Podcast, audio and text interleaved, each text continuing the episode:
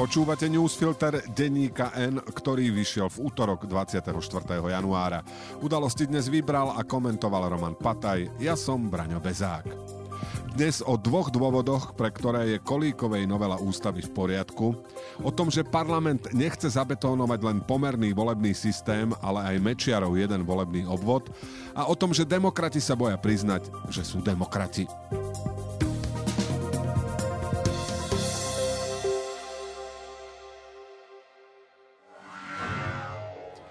Práci si všimli zmanipulované tendre či konflikt záujmov a nenechali to len tak. Aj keď to znamenalo problémy so šéfom či stratu pohodlia. Vypočujte si príbehy odvážnych ľudí, ktorí sa postavili za správnu vec a bez ktorých to u nás lepšie nebude. Nový podcast Neumlčaný prináša Úrad na ochranu oznamovateľov. Nájdete ho na všetkých podcastových platformách. Parlament v útorok začal rokovať o zmene ústavy. Hlasovať by sa malo v stredu. Novela v prípade svojho schválenia umožní, aby si poslanci väčšinou minimálne 90 hlasov skrátili volebné obdobie. V minulosti sa to už stalo trikrát, v rokoch 1994, 2006 a 2011. Lenže za každým bez toho, aby mal takýto postup oporu v ústave. Prijatie novely ústavy je preto podmienkou, aby tento raz mohol parlament odhlasovať predčasné voľby prvýkrát právne čistým spôsobom. Návrh pripravila bývalá ministerka spravodlivosti Mária Kolíková. Je veľmi strohý, pre niekoho až príliš, pretože nepočíta s tým, že by sa volebné obdobie mohlo skrátiť aj na základe výsledku referenda. Takú možnosť žiadajú smer hlas, ale aj fašisti. To, že im nebude vyhovené, je dobré z dvoch dôvodov.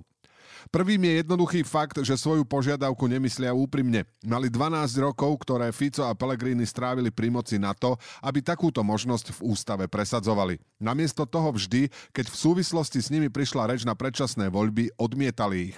Dnes preto referendum používajú iba na mobilizáciu svojich voličov, ale zároveň sú radi, že ju väčšina v parlamente odmieta, inak by sa to mohlo v budúcnosti obrátiť proti ním.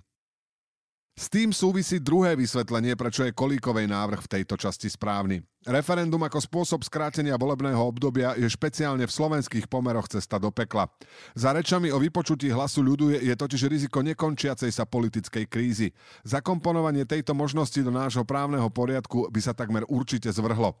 Ak by nastala hypotetická možnosť, že Fico znova zostaví vládu a v ústave by bola možnosť odstrániť ju referendum, do roka by niekto jedno zorganizoval. A to by sa dialo v spoločnosti rozdelenej na dve nezmieriteľné časti aj lepším vládam v každom volebnom období. Takáto hrozba by slovenských politikov notoricky neochotných príjmať nepopulárne opatrenia dlhodobo paralizovala. A spoločnosť by bola v neustálom politickom zápase o skrátenie vládnutia legitímne zvolených vlád. Okrem doplnenia paragrafu 74 ústavy o zmienku, že poslanci Národnej rady sa volia podľa zásad pomerného zastúpenia, doň jednorazovo oživená koalícia Oľano, Smerodina SAS a za ľudí navrhla bez predchádzajúceho avíza aj akejkoľvek diskusie vložiť zmienku, že územie Slovenskej republiky tvorí pre parlamentné voľby jeden volebný obvod. Keď v roku 1997 presadil okrem iných zmien do volebného zákona aj jeden volebný obvod Vladimír Mečiar, pretože to HZDS ako strane silného muža populárneho na celom Slovensku vyhovovalo, Vtedajšia demokratická koalícia bez jednoznačného lídra protestovala a hovorila o snahe HZDS upraviť volebný systém vo svoj prospech. Je v skutku paradoxom dejín, že dedičia, veľmi voľní samozrejme, onej opozície z Mečiarových čias dnes chcú Mečiarov nápad zabetónovať sami a dobrovoľne. Jedna vec je dať do ústavy pomerný volebný systém, ale jasné stanovenie jeho podoby ide za rámec toho, o čom začali vládni politici hovoriť ako o poistke proti revolučnému prekopaniu pravidiel volieb, ktorého sa po očakávanom víťazstve hlasu a smeru obávajú. Účelovým prekopaním by mohlo byť napríklad vytvorenie jednomandátových obvodov s hranicami na mieru šitými konkrétnym stranám, ale nie zmena pomerného systému, po ktorej by sme mali namiesto jedného 4 alebo 8 volebných obvodov.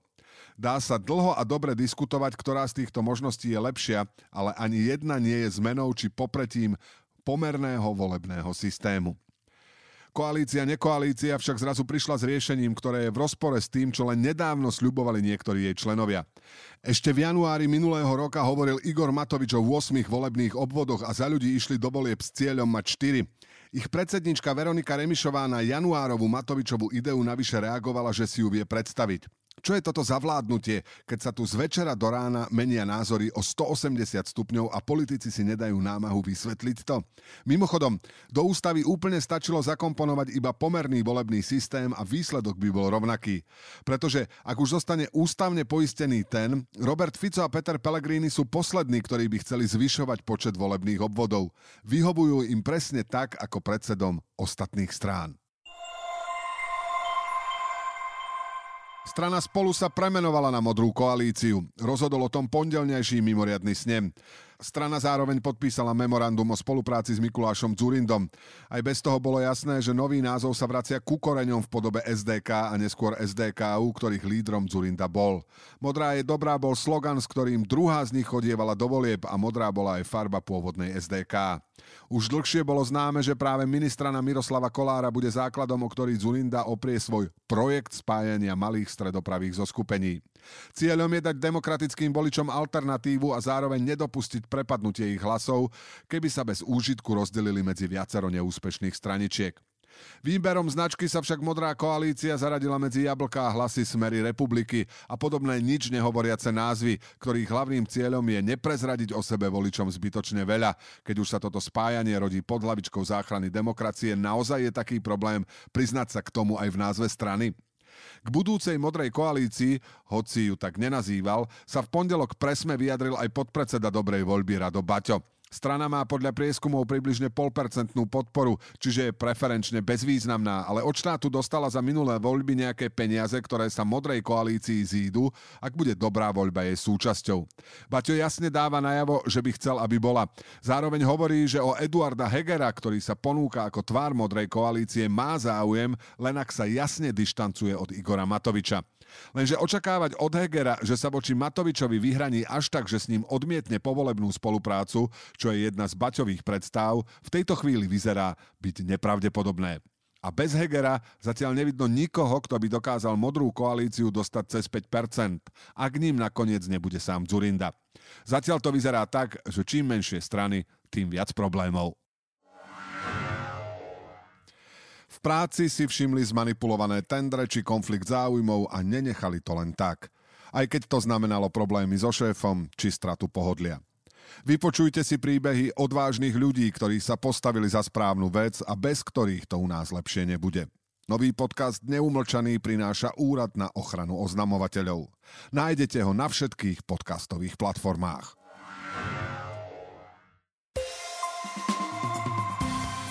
Teraz ešte správy jednou vetou. Od 30. marca budúceho roka by mal vzniknúť úplne nový národný park Podunajsko.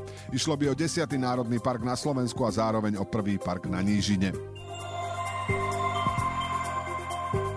Nemecká zbrojovka Rheinmetall môže v prípade potreby dodať Ukrajine 139 tankov Leopard. Prvých 29 repasovaných tankov, ktoré sú určené pre Slovensko a Česko, by podľa hovorcu spoločnosti mohla Ukrajina dostať do mája. Vyšetrovateľ NAKA obvinil 15 fyzických a 7 právnických osôb v rámci policajnej akcie Jurgium týkajúcej sa ekonomickej a majetkovej trestnej činnosti. Minister hospodárstva Karel Hirman zatiaľ nemá peniaze na kompenzácie cien tepla pre domovy sociálnych služieb. Minister rokoval s predstaviteľmi ŽUP, pre plyn a elektrínu budú platiť cenové stropy a kompenzácie podobne ako pre firmy. Eustream tvrdí, že schválenie novej dane na plynovod by ho stiahlo do straty. S návrhom prišlo Oľano a poslanci ho už raz schválili, no vetovala ho prezidentka Zuzana Čaputová. Firma upozornila, že za 5 mesiacov jej zisk klesol o 4 petiny. Poslanci Oľano navrhli zvýšenie a rozšírenie mimoriadného odvodu z ropy, ktorý platí Slovnaft. Sadzba sa má zvýšiť z 55 na 70% a platilo by sa aj tento rok. Bratislavská rafinéria už skôr ohlásila, že sa plánuje súdiť. Marian Kočner sa mohol dostať do systému sociálnej poisťovne a lustrovať v ňom, povedal právny zástupca Kuciakovcov. Súd v kauze vraždy Jana Kuciaka dnes vykonal dôkaz v podobe fotografie, na ktorej je vyobrazená prístupová grid extrahovaná bola z Kočnerových mobilov. Udalosti do dnešného newsfiltra vybral a komentoval Roman Pataj a na záver posledné slovo odo mňa. Som bývalý volič SDKU. Som dosť starý, aby som si pamätal, že Slovensku sa najlepšie darilo, keď dokázali spolupracovať konzervatívci s liberálmi. Symbolom tohto obdobia je nepochybne Mikuláš Zurinda. Asi by som sa mal tešiť, že vstupuje do predvolebného boja. Ale pri spomienke na to, za akých okolností z politiky odchádzal, sa obávam, že toto pokračovanie nebude návrat kráľa. Keď začnú vyskakovať kostlivci zo skríň, hrozí, že budeme sledovať noc oživených mŕtvol. Do počutia zajtra.